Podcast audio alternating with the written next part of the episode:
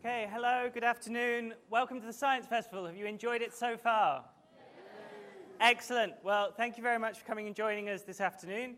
My name is Jonathan, and on behalf of myself and the volunteer team here today, we're very pleased to have you here with us. I'm extremely excited to welcome one of my favourite speakers, Helen Scales, who you may have already read her existing books. She's written one on seahorses and one on seashells, um, and she's about to release another one all about fish, and this is her special prelude just for you guys on what her new book is about. So please, could you give Helen Scales a very warm welcome?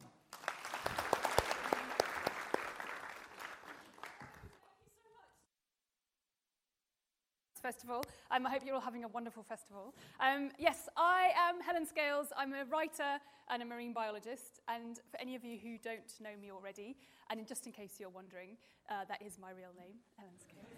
Um, so I'm here today to talk to you about a fabulous group of creatures that live in the oceans, one that's very dear to my heart, and these are the fish. And hopefully, I'm going to convince you that these are animals that are fascinating and very interesting and worthy of our attention because I think that fish have a bit of a raw deal these days.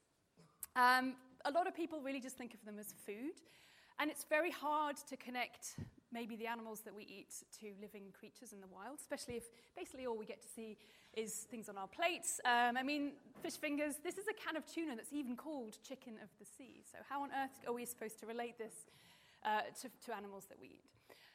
The other thing I think is that fish have a real reputation for being smelly and cold and slimy, and they suffer really with, from, from having quite a bad, bad press. You know, people have ideas that there's things they can't do, um, that perhaps they're not quite as interesting as other creatures on Earth. And I'm hopefully going to change people's views of that uh, today. I'm sure maybe not, you, some of you are already fans of fish. Perhaps you'll like them even more by the end. Um, and, and yeah, I'm going to lift the lid on this group of creatures and, uh, and show that they can just be, and they are, some of the most fascinating animals on the planet. And uh, maybe I will also just encourage maybe one or two of you to think about becoming fish watchers. We have a lot of bird watchers in this world, people who are fascinated by watching birds. I think we need some more fish watchers. I'm one, I can very much recommend it. Um, go out and see these animals in the wild and understand and just enjoy them for the wonderful things that they are. So, fish are all sorts of different animals, really, different sizes, all sorts of things they get up to. And just to give you a bit of a flavour of the kind of things they do, um, here's a rundown of things like the Greenland shark. So, this is an enormous shark, six or seven meters long. And scientists have just found out that these guys live for 500 years. Extraordinary thing. The longest lived vertebrates on the planet. Their hearts beat five times a minute. They eat polar bears. These are amazing creatures. But not all the fish are quite so impressive. There are tiny little things like this. This is the world's smallest fish. Doesn't live for 500 years, maybe only lives for a few months. These guys live in peat swamps in Borneo. Um, was the world's smallest vertebrate until somebody found an even smaller frog. So, anyway, they're the second world's smallest uh, vertebrates in the world. So, fish can be huge, they can be tiny, they can do some extraordinary things. The bluefin tuna. Uh, these guys are Again, they're eaten a lot. If you like sushi, if you've perhaps been to Japan, if you have lots of money, you might have spent some money on uh, actually eating these things. And, um, but in the wild, they get up to some extraordinary things. And these guys are some of the master navigators and swimmers through the ocean. Now, scientists have used satellite tags. They've tagged these guys with um, transponders to track where they go in the oceans and discovered that they go on immense journeys. Now, one in particular, I mean, they all generally do this, but there was one fish that was tagged and it went on this journey. It basically, they all start life. This is the Pacific bluefin tuna, there's a few species. This guy started life, uh, was born off the coast of Japan, and then swam to California where they feed. It then went back again, and then it went back again. And this was all in the course of about 20 months, so less than two years. And in total, it swam 20,000 kilometers. That is the circumference of the entire planet. If you could swim all the way around, this fish did that. It's just extraordinary. They can navigate their way, they find their way through the oceans, go these enormous long distances. But not all fish are big swimmers. I want to show you this little video clip that I shot in Fiji when I was snorkeling, fish watching, um, recently. Hang on, here we go. And I was just kind of interested in these colourful fish. This is a triggerfish here. this lovely guy here, we'll come back to triggerfish. And I was just sort of looking at what was swimming around. I thought, well, it's lovely, colourful fish, it's quite pretty. And I didn't realise that there's something else in this shot. And I don't know if any of you can spot, there is a hiding fish. I'll give you a hint. It's here. It's a bit blurry there. So I went actually, once I discovered that, once I realised what was down there, I was very excited because I don't normally spot these. They're so well camouflaged. It's a stonefish. Can you see it now? no? there is a fish there, honestly. Um, okay, I'll give you a hint. Uh, there is an eye, although it's kind of shadowy. Its eye is just in that little dark patch, and its mouth is there.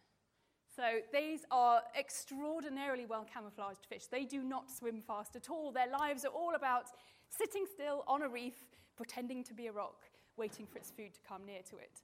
So fish can be extremely brilliant at swimming huge distances, and they can also basically just want to stay home and not move at all. They do all sorts of different wonderful things. So, um, so yes, today I'm going to introduce you to lots of more fascinating fish and give you some more ideas of things they get up to. And I'm also going to bust some myths. Now, I think probably the best known myth about fish is this one. Now, how many of you have ever heard it said that goldfish have a seven second memory? Hands up. Anyone heard that? Yeah? Lots of you heard that? Yes. I mean, I certainly hear it all the time. Seven second memory. And that uh, goldfish swims around a bowl and basically just forgets what it did seven seconds ago. It's not true. I don't quite know where this came from, um, probably because it's only been fairly recently that scientists have found ways of studying the brains of fish and understanding what's going on inside. It's quite tricky to do that. But we are finding out some wonderful things about what fish get up to and how they can be much more smart and clever and remember things much more than perhaps their reputation um, kind of tells us. And, one of my favourite examples to show just how smart fish can be is this little guy. This is the frill fin goby. He lives in uh, the Gulf of Mexico, and he lives on the coast. Uh, so basically along the shoreline, um, along a rocky shore, just like here in Britain, we've got rocky shores, and there are rock pools that form as the tide goes down. Now, what these little fish do, when the tide is up and there's lots of water, they swim around and basically look at all of the shape of the seabed and map it out in their minds. They remember their neighborhood, basically. And they work out, when the tide comes down, where the rock pools are going to form. Because they could get into a situation where they are stuck in a rock pool when the tide is out with something they don't want to be with. Maybe a predator is going to try and eat them. But because they've remembered the whole of their neighborhood, they know how to escape. And they do this by jumping. And it's quite a remarkable thing. I found I don't have any video footage, so you're going to have to just imagine it. But I also I did draw this. It's not quite as uh, nuanced as probably what it really happens in the wild. Um, this is uh, my goby is the, the bluefish, and then the predator is the, the octopus. Um, so, uh, so what they're doing is this: the tide is in. That's the blue line. We've got the seashore and the green. And as the tide comes down, um, this little fish is getting chased by um, by the octopus, and he's getting stuck in a, in a pool. So, what is it going to do? And it has to decide which way to jump. Uh, does it go this way? Well, probably not, because that's dry, and that means it's not going to do very well on a bit of dry land. It does need to be in the water. So, but it, it knows, in fact, that it needs to jump in a particular direction. And even if it can't see the next door pool, um, it has remembered where it is. So, without being able to see it, it basically knows which way to turn, how far to jump, and it will jump into the next door pool wherever it is on its little piece of habitat, so it jumps to safety. And in fact, it probably will jump a bit more just to make sure it's right out of the way of that predator. Now, now I mentioned the seven second memory thing. Well, the reason I bring this up, apart from the kind of fact that fish jump out of the way, which is pretty cool, um, scientists have studied these little guys and they've taken them off the, from their habitat, kept them in an aquarium tank for a few weeks, so up to, I think up to a month or so, and then popped them back on the reef uh, on the shore, and they remember those maps. So they've remembered exactly this, this layout of their neighborhood, and so if it happens again, they need to get, uh, need an escape route. They know exactly what to do. So they definitely remember. They learn about their surroundings, and they learn how to escape when they need to. So that is pretty cool. Now, um, there are other things about fish that might come as a bit of a surprise to you. And one of them is that fish can be quite noisy. Um, I guess some of you, I'm sure I did when I was a kid, would have read stories with my mum and dad. Um, and there were animals, and I had to make the sounds of the animals, right? So, and we all know the sound of a cow we can do the sound of a cat and a dog and a duck. But did you ever get to that point where it's like, and here's the fish? And what noise does the fish make? And you're like, I don't know, does it kind of go? That's all I could think of. Because um, I just assumed that fish don't make any noises. But they do. And I've got some footage here of a fish uh, singing. Um,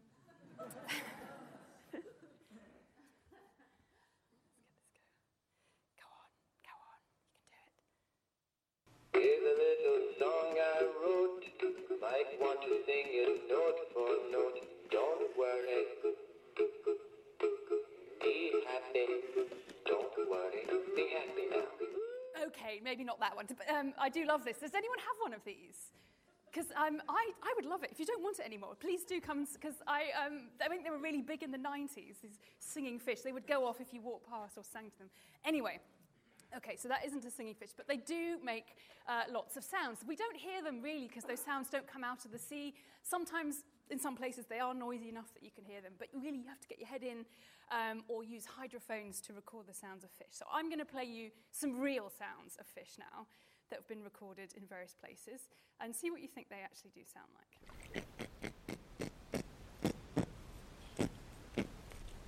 Kind of sounds like a pig, doesn't it? And funnily enough, this guy's called the grunt. Tell why.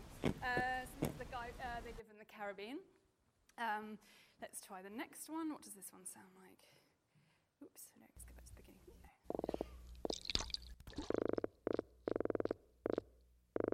Sounds like a frog, doesn't it? I've got frogs in my pond at the moment. I'm a bit worried it's cold today. I don't know how they're getting on. That's really deep. This is a thing called the, the Atlantic croaker. Again, good name. Um, let's see, we've got one more. Noisy fish. Strange. I don't know what that sounds like. But that's uh, this guy. It's a talking catfish. That's actually quite a popular pet. So you might, if you keep fish, you might have one of these. You might hear it talking to you. So fish can be really noisy. There's lots of sounds going on in the oceans that are made by fish. Um, and they, um, they do it for various different reasons. They're basically communicating, just like any other animal.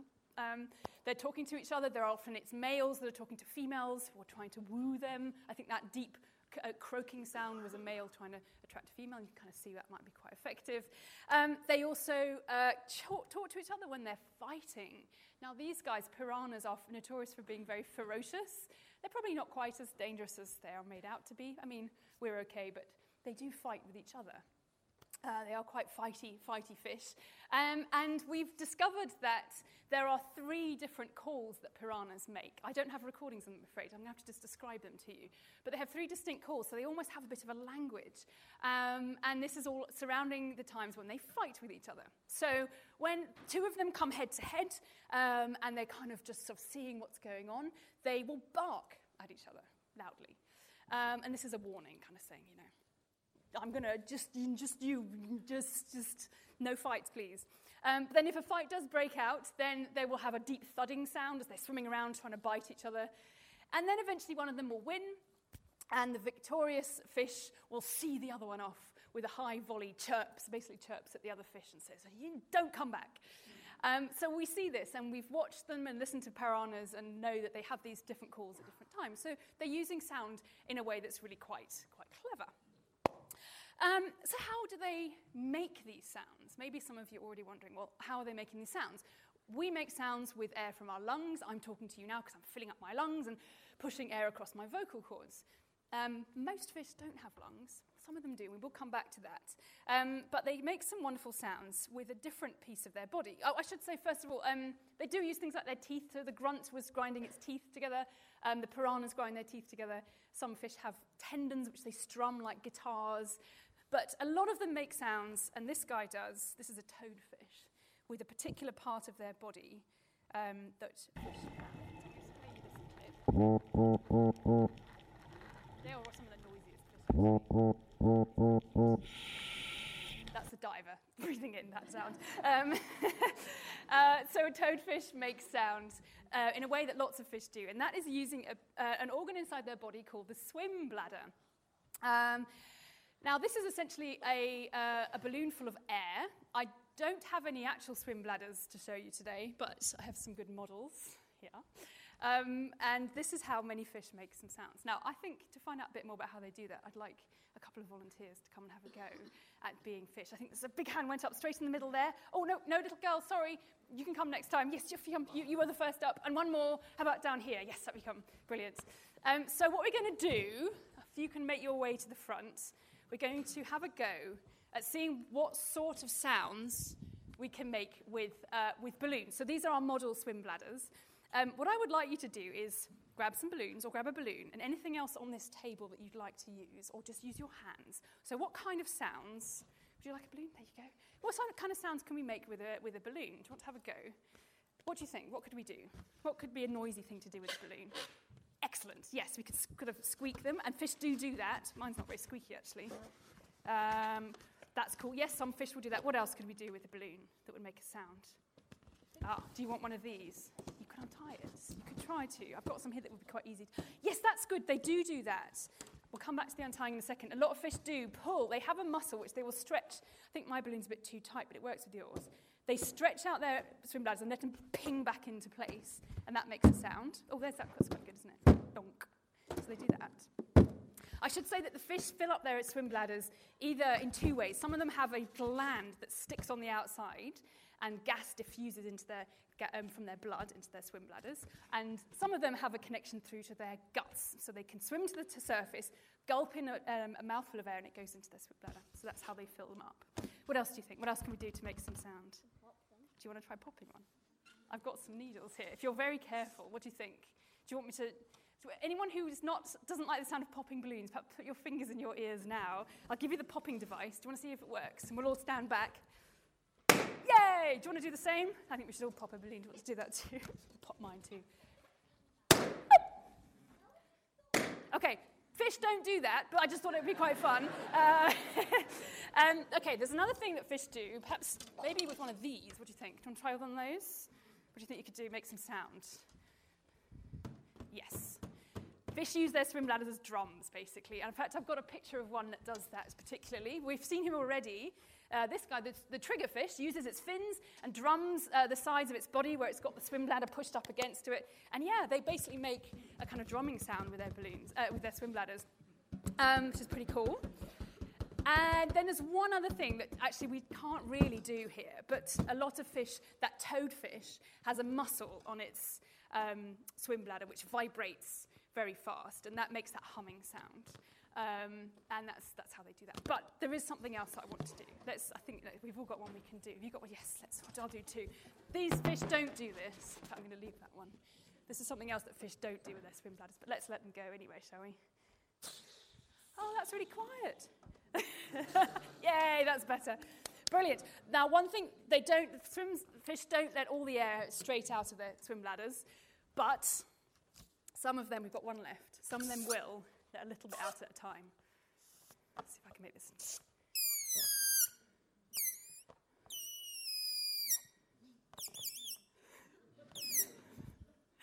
Let the rest go. Okay, so some of them do do that, and they do it in a slightly weird way. And just hold on with just, for me just a second, and I'll explain what happens.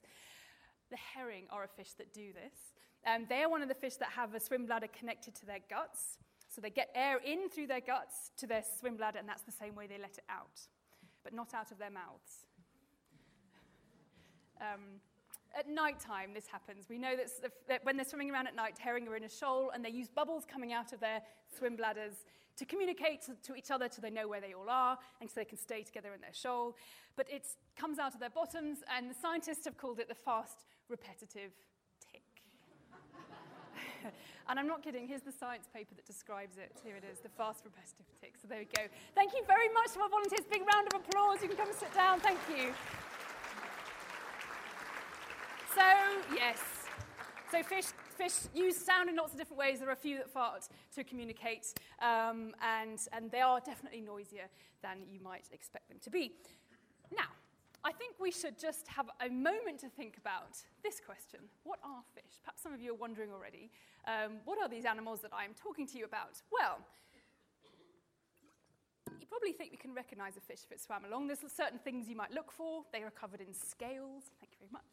Um, they have gills to breathe through. They generally live in water. They have a swim bladder, like we've just been looking at. Um, they swim around with fins, which they flip around and use to push themselves through the water.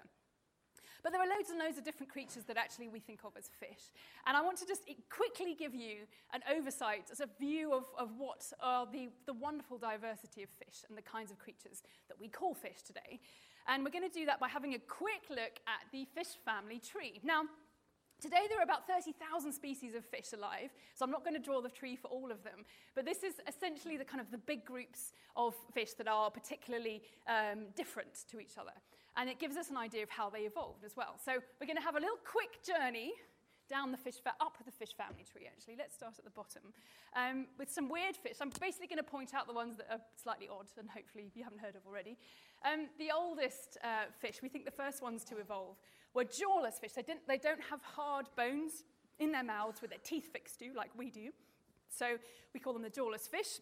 And there's two types there's lampreys and there's hagfish. Now, they're still alive today, but basically they're the direct descendants, we think, of these very early, early fish that first evolved. And they're not very nice. these guys are really slimy. This is the thing about we know about hagfish is that they um, when they get upset or a bit disturbed, they make a lot of slimy goo. And it's a brilliant way of stopping themselves from getting eaten. You can imagine if a predator gets a mouthful of slime, he'll probably just spit it back out. Um, something really spectacular happened with hagfish last year. I don't know if any of you saw this in the news. Um, but it was in America, and there was a lorry filled with three tons of hagfish, if you can try and imagine such a thing. And unfortunately, there was an accident. And this was the result. Um, I should say that the reason there were three tons of hagfish in a lorry is that they were being transported, they'd been fished off the coast of America, and were being sent to Korea, where people used the slime in cooking, apparently, um, instead of egg white. So there's a big trade in, in hagfish going to Korea. But yeah, it took a long time to clear up that mess. So hagfish are pretty crazy creatures. Okay, we're gonna, this is going to be a really quick trip up the fa- family tree. We're now going to jump up to this uh, branch where we have sharks' rays and chimeras. Now, I'm sure you're all familiar with sharks, basking sharks, great white sharks, and the rays, things like manta rays and stingrays. But I just want to mention these weird cousins of theirs, the chimeras. Um, here's a picture of one. And they're also called ghost sharks. They live in the deep ocean, so we don't know so much about them. They swim with flips of their fins. They've got weird things going on on their heads. The males have an appendage which they hold onto a female while they're mating. So there's fewer species of these, and they're quite strange. But they are the cousins of the sharks and rays. These guys are cartilaginous fish. Their, bo- their skeletons are made of soft cartilage, the stuff your nose and your ears are made of. We have bony skeletons, and the rest of the fish we're going to meet have all got bony skeletons. So these guys are a bit different. Okay, let's keep going. Now, the next branch is very interesting. We have got three, a trio of fish, which you should all be personally invested in, and we shall find out why. Um, we should all be interested in this, these three. We've got coelacanths, lungfish, and tetrapods, and I'm going to bring you, introduce you to all three of those. This is the coelacanth. Um, the weird thing about coelacanths is that for a long time it was assumed that they had gone extinct, like the dinosaurs. It was only in the 1930s that somebody found a living one. Until then, all we had were fossils, and we assumed that they were extinct fish like loads of other fish are. But then a lady in South, um, um, South Africa f- found one. It was a fisherman had caught one, and she saw it and noticed that it was something very different. It looked like all those fossils that we've got. And she discovered that, in fact, coelacanths are still alive today. There are two species we know of living off the coast of Africa. Another one lives in Indonesia. And, and they're pretty cool. They're one of these three groups of fish that are grouped together on the family tree, and they play a really important role, role in, in life on Earth broadly, and I shall explain why in a second. Their cousins, the next on that little trio, are the lungfish. Um, this one in particular uh, died last year. His name was Grandad. He lived in an, uh, in, a, in an aquarium in Australia for 84 years, which is amazing. And he was already quite grown up by that point, so he was very, very long lived. Now, lungfish uh, have lungs, funnily enough. Um, so fish did actually, we think they probably evolved lungs before they evolved swim bladders, and that the swim bladder evolved from lungs. And there are various fish that do have lungs that they can breathe air. And these guys do it because they live in places, there's various species, but they generally live in places that can dry out. So where drought can hit and their water runs out, what are they going to do? Well, these guys, this is a drawing of what the lungfish get up to. They make a burrow. Um, they will basically uh, chew a hole in the mud. These guys generally live in rivers and swamps, that kind of thing. They'll dig a hole in the mud, turn back around, gulp a mouthful of air, and then slide back into their burrow, um, seal it up. Then they also make lots of slime, uh, so another slimy fish, like the hagfish, and encase themselves in mud. So, like the world's weirdest Easter egg, they're inside this capsule of mud, and they can stay there alive for four years, breathing air and basically just getting by, waiting for the rains and the river to, go, to come back and for the water to return. So, lungfish are pretty awesome. And I'm going to just trip right on to the third of our three and reveal to you why this is all very important for us to know these three fish.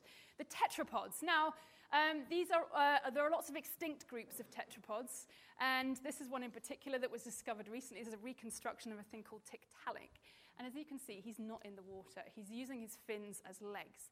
And we actually think that these fish show us um, how vertebrate life, how the fish that originally lived in the ocean, how they moved onto land. And this was how it happened. And these were the guys that basically made their way onto land, using those fleshy fins that the coelacanth has and the lungfish also have. But these were the guys that make it onto land. And um, it's re- the reason it's important is because every other vertebrate, every other creature with a backbone that lives on land evolved from these guys. These are our ancestors. So this is what gave rise to the amphibians, the frogs and the toads. It's what gave rise to reptiles, dinosaurs and lizards and birds, which evolved from reptiles. Um, it gave rise to mammals, rise to mammals, and it gave rise to you. So it means that looking at it a certain way, we're all. Um, we definitely all did derive from our ancestors with these tetrapods who are clustered together in this group with the coelacanths and the lungfish. You can see these question marks I've put on this graph here because actually we're still kind of figuring out exactly what uh, was going on in terms of which came first. But we definitely know that the tetrapods gave rise to all of the life we see, the vertebrate life that we see on land. So we are all fish. Now, I'm going to just jump very quickly up to the rest of the tree before we carry on, just to give you an idea of a couple of other weird groups of fish that have evolved and that are still around today. We've got these things called bichirs, which look like this. I think they look more like snakes with smiles, um, but they are still around. There's a few species of these guys. Um, we've got sturgeon. Now, sturgeon look like this, an incredible great big creature, beluga sturgeon. They're mostly known because people like to eat their eggs. Um, so that's caviar. We call caviar the eggs of sturgeon. And sadly, there's 27 species of sturgeon alive today. 23 are at risk of going extinct because of this trade in their eggs. Uh, and they can be huge. It's an amazing photo of a beluga sturgeon. It looks like a whale. Um, so they're not doing so well, which is a shame. Um, quickly going on up, we've got gars. They look like this. And there are some that look a bit like alligators, but they are definitely fish. And then we're going to jump right to the top. So we've got this group of fish called the teleosts. And really, these are pretty much all of the fish that are alive today. 96% of all the species are teleosts, so we can look at an enormous diversity of fish the eels, um, swordfish, flatfish, all sorts of creatures, cod. They are all uh, teleosts. They have characters which are slightly different to all the other fish. So basically, if you see a fish and it isn't a shark and it isn't one of those other weird fish like a lungfish or a bichir, chances are it's a teleost. These evolved, um, we think, such diversity around the time that the dinosaurs went extinct. It could be because great big um, reptiles that lived in the oceans also went extinct. Maybe it paved the way for these guys to become super diverse. So there you go. Basically, teleosts are the ruling amazing fish that we talk about today, and there's a few others, mostly sharks. but that just gives you an idea of all of the different types of fish that we see.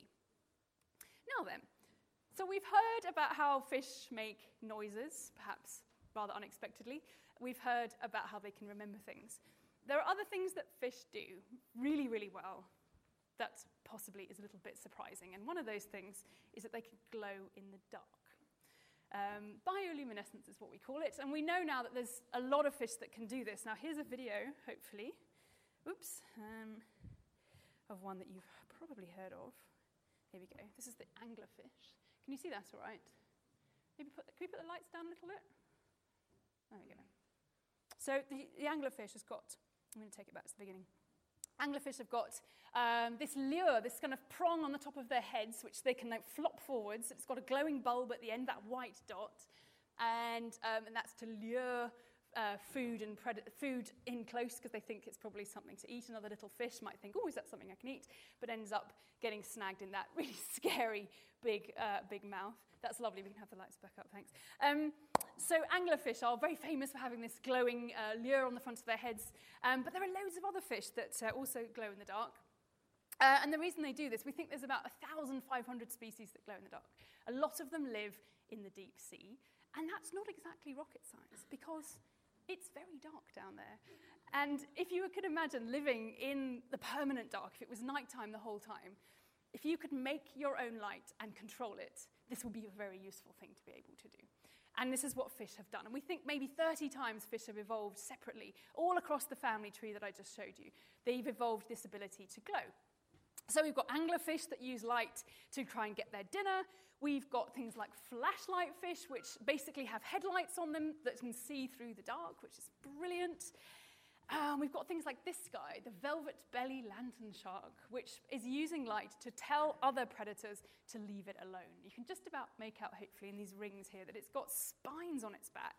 And it lights these up a bit like a lightsaber um, to say, This is really nasty and spiny. Just don't bother eating me. Like, this is a signal to the predator to say, This isn't going to be good for either of us. Leave me alone. Um, I'm covered in spines let's just get on with what we were doing. So, so it's using light as a warning. Now, these lovely little sharks, this is the full grown version of one. Isn't that brilliant? A shark in the palm of your hand. Mostly sharks are much bigger than that, but uh, this guy is very, very tiny. Now, they also do something really fantastic with their lights, and you can get a hint of what's going on in this picture here. It has blue light all across its belly. Now, these guys live not so much in the very deepest part of the ocean, where it's completely dark. We call that the midnight zone. They also travel up into the twilight zone, so slightly higher up, where some of the sunlight still reaches down.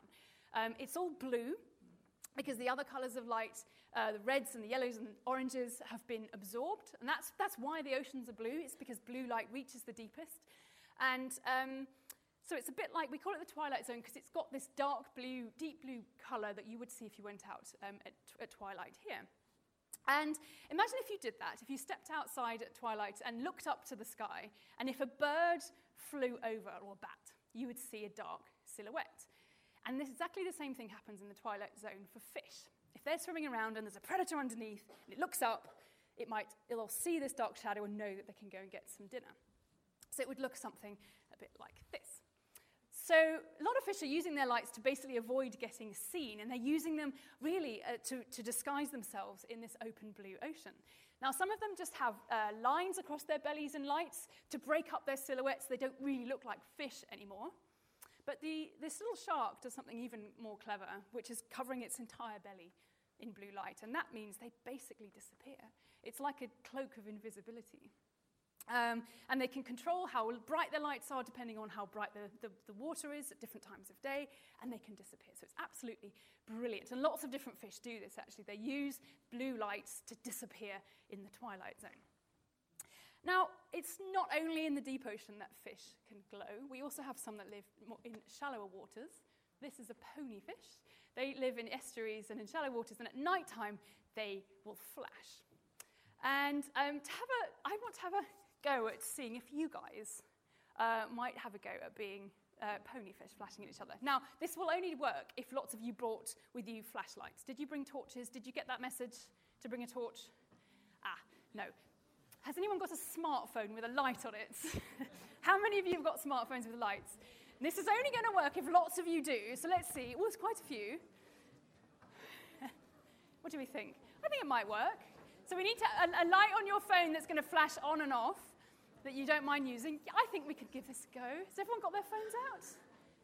Excellent.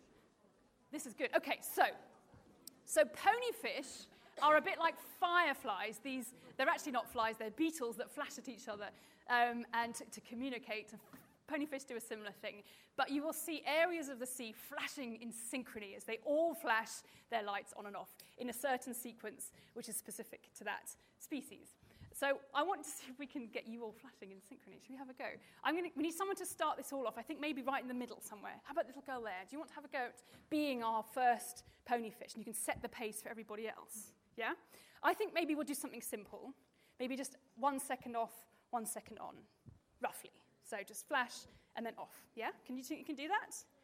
And then I want everyone else, slowly, if you watch, perhaps we'll see if we can get the same, same flashing going on. Is that going to work? Should we, should we give it a go anyway? It doesn't matter if it doesn't work, but let's try. Can we have the lights down? And I'm going to count you in. Are you ready? So the lights down. Down, down, down. Oh, my, my ponyfish is a bit bright. Might turn him off. How about turn him off a bit? Mm. Okay, that's fine. It's a bit darker. All right. Okay, right. All right. Ev- everyone is ready. So lights off, please. Lights off. Still some lights on. Cover them up, actually. That's a good idea. You could just put your hand over it. Okay, and ready. If everyone's ready, we're going to go three, two, one, and start. and off. Yes, she's, she, she's doing it right. Flashing on and off. It's quite random. Try and tune in together. See if you can all. It's very pretty. You're looking beautiful. I have to say, you're doing a lovely job. I'm not sure we're quite in sync. perhaps we. perhaps we need a bit more practice. But it's look. I, I think jolly well done. Big, give yourselves a round of applause for being bloody good effort at trying to flash like ponyfish. Mm. Thank you very much. So yes, the idea is I guess they have a bit more practice and a bit more time to basically flash all in sync across whole, huge areas. And it's usually the males that are flashing at the females and trying to attract their attention. Now then, uh, hopefully you're all wondering now, okay, well, how does this work? How are these fish um, flashing? They, they don't have smartphones. Um, they have two ways uh, in which fish make light, uh, and it's roughly 50 50. Um, uh, one half of them have, uh, have a chemical reaction that goes on inside their body, and this is what we're going to explain here. Um, they have genes that produce a molecule which we call luciferin. It's actually lots of different molecules, but we'll generically refer to them as luciferin. They also have a gene for an enzyme called luciferase, and this speeds up a reaction with the luciferin and oxygen. So there's a reaction that happens with luciferin and oxygen, and this basically creates light. It's a chemical reaction that produces light. And that's what happens in half the fish. The other half of the fish don't have these chemicals, but they basically work together with bacteria that do. And living in the ocean, there's loads of bacteria that have this ability to glow in the dark. Um, usually you can't see them that much. There's not, they're not in such dense um, groups, but occasionally they do. And we have this effect that we have heard of for centuries that sailors and people out in the ocean have seen the ocean light up with this milky, milky light. And this is because of bacteria that glow in the dark. And one brilliant example of this happened not so long ago. Some sailors off the coast of East Africa noticed that the sea had gone milky and bright.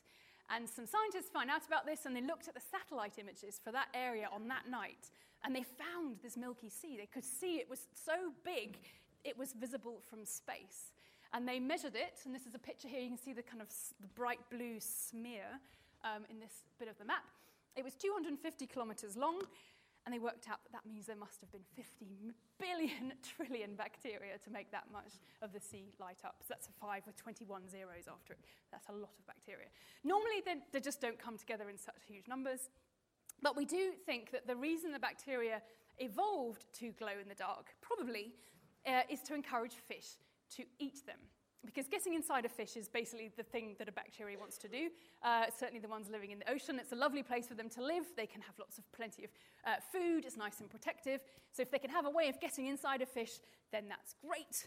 And they do this by, by basically sticking onto things, uh, bits of fish food in the water and making them glow. So bits of dead stuff, bits of uh, poo and shells from crabs. And when they light up, fish just doesn't seem to be able to resist a glowing thing and goes and tries to eat it. So that's how they get inside the fish. And then we think this has happened lots and lots of times, and then the fish have evolved lots of ways to use that light. And they evolve organs to keep those bacteria in. So we've got our ponyfish, there's a ring of tissue around its throat which it keeps its bacteria in. And then they've evolved clear windows. You can't really see it in this picture, but the side of their body is basically a little window, and the light shines out through that. Um, here is a, another type of anglerfish. There's lots of species. This one's called the illuminated net devil. Um, and this has two cool things going on with it. It's got, um, she, I should say, she is, this is a female. The males are tiny. Um, she's got this lure at the top of her head, um, which has got bacteria living in it. So that, that lure with the dangling end, that's bacteria. She also has this beautiful beard that also glows in the dark. But that glows through chemical reactions. So it does both. These fish have actually evolved both two different ways of being able to glow in the dark. And that is pretty awesome. So, now then, we have um, fish that glow in the dark, but there's another thing that fish do with light uh, that is kind of surprising. They mess around with light in another way, which uh, has only recently been discovered. And to find out more about this, I'm going to need some more volunteers. I want three more volunteers. I think there's a hand up at the back there. Yes, little gun, pink. How, yes, you put your hand up before. Why don't you come down? How about one from over this side? Yes, how about you there? That's lovely. Off, down you come. Now then, thank you very much. If you'd just like to come and stand in front here in a row, all three of you, what I'm going to do is I'm going to get you to each hold um, a picture that I've painted. So if you could hold that one and just show everybody. Lovely. Thank you very much. If you could hold that one. And if you could just come around this side and on, on that side here, and I'm going to give you this one. That's it. Brilliant. So, so I spent a lot of time painting these, and I hope you like. They look brilliant, don't they? Okay, so maybe I'm not quite showing them off as well as they could be. Um, what we're going to do, I have got some special lights, which will hopefully make things look a bit more impressive. This one isn't special, this is just a normal torch light, it's just normal white light. But this one is a torch that only produces ultraviolet light. And hopefully then will, things will look a little bit more exciting. So if we could have the lights down, please. I'm going to start at this end over here with yours. You, you might already be able to see what it is because you're quite close. If we look with a normal torch, it's not particularly impressive. So let's have a look when we do it in UV. Ah, that's nice, isn't it? Is it showing up? Yes. So it's a seahorse. It is a nice red seahorse. Awesome. Brilliant. Okay, now what have we got over here? Let's have a go. Ooh. That is an eel, nice and green. And then there's a fish down here. That's my stonefish. I know it doesn't quite look like the one I showed you, but there we go. You see the stonefish glowing nicely. And then finally, I'm going to come down the end here. I should turn that one off. Here we go. What have we got here? Ah, so this is my shark. You like my shark? It's looking pretty nice with all its spots. So there we go.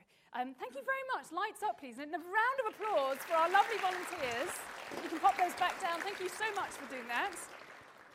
Uh, thank you so much. So, what's been going on here? Now, um, I painted these pictures with a type of um, paint that has the same pigments in them that uh, a lot of fish, we think about 300 species of fish, have this ability to mess around with colors of light. And we call this fluorescence. Now, to explain exactly how this works, we have to remember that, wave, that light is made up of different wavelengths. The visible light we see ranges from short wavelengths of light, like uh, blues and purples. Ultraviolet is a bit shorter than 400 nanometers. Um, and then it goes to longer wavelengths, like the red, uh, red color. And what happens with, uh, with fluo, with a fluorescent pigment, is that we'll get a light of a shorter wavelength. I used ultraviolet. You can also use blue. But if ultraviolet light falls on a fluorescent pigment, this excites electrons in that pigment, which then um, basically then release uh, energy in the form of light. But it changes the wavelength. So rather than emitting ultraviolet light, it emits a wavelength of a longer uh, color of a longer wavelength. So it basically it's shifted the color from this end of the spectrum right across to red. Or we had reds and greens and, and orange. So the fish are basically using these pigments to, to shift color and make a different color than the light that's landing on them. So why are they doing this? Well, there's a couple of ideas. One is it's possible that this is, a, I, this is camouflage. Um, here's an actual photograph of a, a fluorescent stonefish um, under UV light. And the reason we think it's camouflage is that they live on coral reefs, and corals are also fluorescent. They also glow in the same way. Um, the reason they do that is they actually have chlorophyll inside them. That's the pigment that plants and algae use to harness energy from the sun. Um, and they have algae inside them. They're animals, but they have algae living inside them too. Not too important, but basically just to know that corals do glow um, in this fluorescent way. So maybe the stonefish are doing the same thing, just to hide. Perhaps they've evolved this as a form of camouflage. We've seen how they like to sit tight and not move and wait for food to come to them. Um, I should point out that um, it's not this spectacular in nature. Fish don't swim around with UV torches shining the lights on each other to make them look really beautiful. Um, you can do that, and I've been diving with ultraviolet, uh, with blue lights at night, and you can see how the fish and the corals shine up, light up, and it's, it's like a magical world. Um, but in, uh, in nature, it's much more subtle, but it does happen. And we are getting an idea that the fish really are using this, possibly, uh, to even communicate with each other. Now, we need to remember that, um, that red lights, sh- those long wavelengths of light, really get absorbed very quickly in the ocean. So you don't get much red light beyond the first few meters. Blue goes all the way down, but red gets absorbed. So there is, isn't any red light around. So, what these fish are doing is they're basically making a missing color. They're creating red when there isn't any red light. They're taking the blue light, which there's lots of, maybe the ultraviolet light, and turning it into reds, which isn't normally there. And perhaps they're using this to communicate. So, this is a recent study with this little guy called a fairy wrasse. The bottom picture is it in ultraviolet, and that's it in natural light. And um, we think that basically these patterns they're using to communicate with each other. Um, we've done this, well, scientists have done this um, by, these are very angry little fish, and um, they are very, very angry and they don't like seeing other members of the same species anywhere nearby because uh, they basically think they're going to steal their territory. Um, and they aren't actually the most clever of all the fish because all you have to do is put a mirror in front of it. It thinks it's another fish of the same species and tries to attack it. Um, so you do this under normal light, and that's what they do. But if, you, if we then put a, filter on the mirror which blocks the red light, so you, they can't see these red patterns, these fluorescent red patterns, then suddenly they, they don't care anymore. And they don't keep, they'd stop attacking their reflection, which gives us the hint that maybe these patterns are basically identifying that species. It's a bit like uh, a football kit or a sports kit. It's the colors and the patterns that show which team you belong to. And maybe fish are using this special kind of strange graffiti uh, to, to make those patterns and to make each other uh, obvious to each other. It is all very new. Scientists are still looking into this, so maybe we'll find out soon more about how fish glow in the dark in this rather strange, strange way. Okay, right. Now then, I'm going to finish off. I think we've just got time to finish off with one more group of fish uh, that are one of my favourites. And I think a lot of people's too. And I'm going to bust another myth. The fish are these guys, seahorses. We've had a seahorse already. And um, a question that basically comes with these strange looking animals, which is basically why do they look so strange? What is it about seahorses that means they don't really look like fish at all? Um, long, for a long, long time, scientists were pretty stumped, had no idea what these guys were. They thought maybe they were insects or shrimp or something. Um, but they are fish. They have a backbone. We can tell with genetics now that they're definitely, definitely fish. But they don't look anything like a fish. In fact, they kind of look more like they just swam out of the pages of a fairy tale. Um, uh, sadly, they don't do this. They don't grow this big. I'd like to, I'd like to ride around on a seahorse. That'd be quite nice. Um, but yeah, they, they look like miniature dragons or miniature horses. These are very strange looking fish. Um, but we don't need fairy tales to explain why seahorses look the way they do. There's some lovely science, which I'm going to take you through now, which explains recent studies really that explain all the different strange parts of a seahorse. So we can really understand uh, why they look like that. And it helps us to get more of an insight into why things do evolve in certain ways, why they look certain ways, and give us more of an idea of the lives of fish and the lives of seahorses. So, we're going to have a look at three of the big main weird characters of a seahorse. And let's start at the bottom. Let's start with the tail. So, seahorses have a tail that's a bit more like a monkey's tail than a fish's tail. They don't swim by swishing it from side to side, but they use it to hold on to things. It's prehensile. And seahorses really, really like to hold on to things. Um, I took this photograph in an aquarium of a seahorse holding onto a pipefish. That's one of its close relatives. We'll come back to him in a second. Um, really love to hold on to things. Here's a picture of a seahorse holding on to me. Um, I can tell you that they do hold on quite tightly. Uh, they're quite strong. So, so really a bit like stonefish, seahorses have this life that's very still and slow. They don't want to swim fast. They have adapted to a life of the ambush predator. They want to sit still and wait for food to come to them and hope that nobody notices that they're there. So they camouflage themselves brilliantly. Here's a seahorse camouflaged in some seagrass. Here's, can you see this one? This is brilliant. Tiny, tiny seahorse. There it is. Um, a, this is a baby one, but they don't get much bigger. Um, on a, on a coral, on a coral fan, these guys only live on these fans and they have this brilliant camouflage with these pink nubbins. And you can just see, I think, his tiny tail. Where's my pointer? Tiny tail wrapped around there. So they use their tails to hold on, basically, so they don't get swept away in the current. Um, and they can just sit tight, save their energy, and wait for food to come to them. And scientists have recently done some really cool studies on seahorse tails, including trying to work out one more strange thing about them, which is why they are square. Seahorses have square tails. This is a scan of a seahorse tail and the different bits of it. You can see the pink uh, is its, its backbone down the middle. This is its vertebrate coming down there. And then it has these, basically, they're scales that have been adapted into more like a suit of armor across the body of a seahorse. So what these guys did is they scanned these seahorses' tails and then they made 3D printed models of them. And then they also made round ones. So they have got the normal square-shaped tail, and they did some round ones too, over here. And then they decided to have a look at how strong they were and whether circles and squares were different by smashing them with hammers, basically, um, and uh, to see how, uh, to, how well they protected that. Because what they're really trying to do is protect uh, see how well protected that vertebra is in, inside the backbone. And it turns out, yeah, that square shape is a really, really good shape for doing that. Um, the circle is less strong.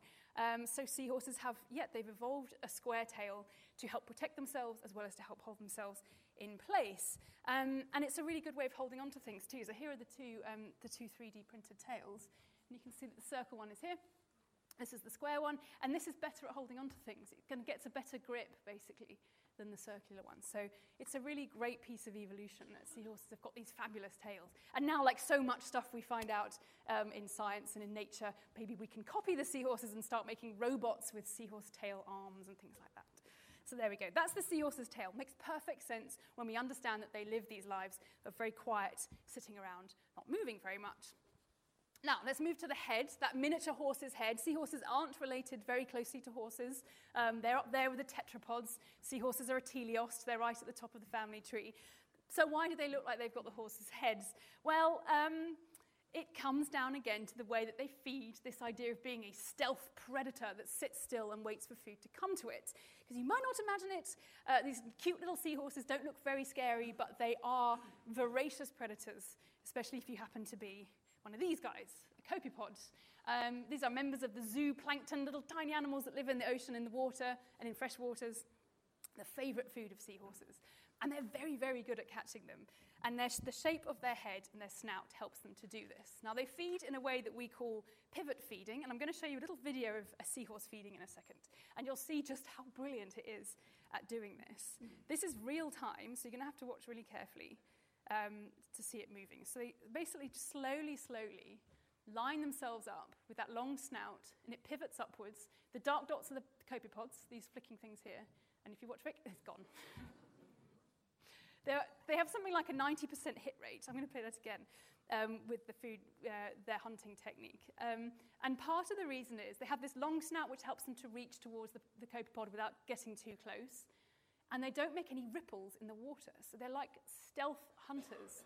And it's all down to the shape of their head. They, I should say that they have this neck, their, ne- their heads are bent over. That's very unusual for a fish. Uh, most of them don't have necks. We have a neck, which means we can bend our, our um, our backbone that continues up to our skull bends around so we can see in different directions. Fish don't do this apart from seahorses, and it helps with this way of feeding and this, this pivot feeding method. Um, so, really, the whole shape makes them these stealth predators that don't disturb the water and they glide slowly up and catch these amazing copepods that otherwise are really hard to eat because they swim incredibly fast. So, there we go. The, he- the shape of a seahorse's head is all about its feeding. And we've got down to the final piece of a seahorse. I'm a bit running low on time. What do you think? Should, are we allowed to stay for another couple of minutes? I've got, I want to, want to do a little thing which would take more like another 10, 7 minutes. Or I could quickly do it myself without a volunteer. Sorry, I'm going to have to keep you in your seats this time. I've run out of time. We're going to explain very quickly how seahorses got their pouches. So, why have they got this big belly? Um, and the most surprising fact about seahorses is that they are the only animals we know of in the world in which it is the males that get pregnant and give birth, not the females. And they do so in this pouch, which they rear, rear their babies inside, um, and it's a really wonderful, wonderful process. Um, quickly, you might be wondering already, you're going to ask me, okay, well, why is it a male then? Quick answer to that is that uh, females are the animals that produce eggs, which are large and don't move. Males produce sperm, which are small and do move. They come together, fertilize to form an embryo. Easy, done. Um, so the male seahorses are the ones that get pregnant. And so I guess the question is, well, how did this evolve? Um, and I'm sad because I was going to show you, but perhaps if anyone wants to come afterwards, we can have a little go at evolving a seahorse in front of you. Um, and I'm going to probably just take you through the steps in my pictures. Um, we can understand how seahorse pouches evolved by looking at other animals that they're related to and that do similar things that we think their ancestors did. And this guy is a stickleback. These are little fish that live in um, streams around Britain. Um, and they are pretty cool because the males um, lay eggs. Uh, no, they don't lay eggs. Of course, they don't. They, they, they make nests on the seabed. The females come along, lay their next, nest, eggs in the nest, um, and uh, the, fe- the male fertilizes them and he looks after them. So he cares for the nest of eggs. And I guess the point here really is that once the eggs have been laid, it could be either of the males or the females that look after them. And often it's the females who clear off and the males stick around. And this happens a lot in fish, but it particularly happens in this group of fish that uh, the, uh, the seahorses belong to. So imagine an ancestor of seahorses a long time ago built a nest on the seabed and uh, had the eggs there. But that's not maybe the best way of doing things. Predators could come along and nibble those eggs. Uh, so, how about carrying those eggs around with you? Okay, I'm going to do this very quickly. Here is my pipefish. See, it's not a snake, it's definitely a pipefish. Um, that is the ancestor of seahorses, we think as well. So, we had the stickleback and then come the pipefish. But instead of laying nest, nests, having a nest of eggs, they would carry their eggs around on their bellies. So, we were going to stick some eggs onto the belly of my pipefish. So that's another strategy. So instead of having uh, those eggs lying around that are quite vulnerable, they could carry them with them. And we actually see pipefish that do this today. So it's also quite handy. you don't have to look at that, it's not particularly brilliant. Um, it's a good way of, of, keeping those eggs a bit safer. They carry them around. Sea dragons, another relative of seahorses, do the same thing. They carry their eggs, and it's the males that do this. That's the important thing. Okay, so first step is carrying the eggs. But um, they're still quite exposed, and those eggs could easily get knocked off. So the next step in the evolution of a, uh, of a seahorse being pregnant is that they have flaps of skin down the side. I'm just going to stick these on. Um, so they've evolved basically a bit more protection so that the eggs don't get knocked off. And you just have a little bit of extra space, a little bit of extra um, structure. And this is what this pipefish has. I think this one um, has a little bit, kind of basically a groove down its belly. The eggs are laid in that groove, and it stops them from falling off next step in this evolution of pregnancy um, is for pipefish that we still see today that live uh, on the bottom of the um, sea. They don't swim around so much, but they sit around. And for them, it could be quite easy for things to come, predators to come and eat those eggs. So they've evolved a tube to cover up their eggs, uh, which is all wonderful, bit more protective. Not really pregnancy yet, but certainly a male that's looking after its eggs quite nicely. And then it's only just one step further to imagine if we closed off that tube, this would have worked much better if I had help, I'm sure. But there we go. If we close off that tube into a belly, a pouch that's fully sealed with the eggs inside, all we then have to imagine is that the fish is upright with its head and its curling tail. and we have something, something relating to a seal, like this. Thank you very much. You'd have done it much better. I should have given you more time. Anyway, you get the idea, hopefully, that you've got this lovely, um, great, you've got the pipefish that are showing us all the different steps. They happen to be pipefish that are alive today that probably did what the ancestors of seahorses, they do what ancestors did um, of carrying the eggs and then looking after them a bit better. And the whole thing ends in the male and female coming together. The female puts her eggs into the male's pouch, fertilizes them, and he looks after them for a couple of weeks. And then something really amazing happens, and I'm going to just finish on a little video clip of that pygmy seahorse we saw earlier doing that very thing. Hopefully. Okay, try again. Go on. One more time. There we go. Brilliant. Watch carefully. You know what's going to happen, right? They're going to. Here they come. so, can we have the lights down a bit? We see this last shot here. You can see that they come out fully formed, and these ones are amazing. They're huge compared to the size of the, the male, but yes, they give birth.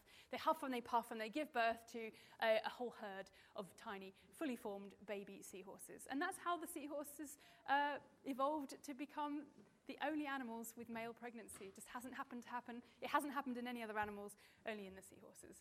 Um, so their bodies are strange. They don't look like fish, but they are. They've just evolved to have a very particular way of life that is all the time I have. Thank you so much for listening.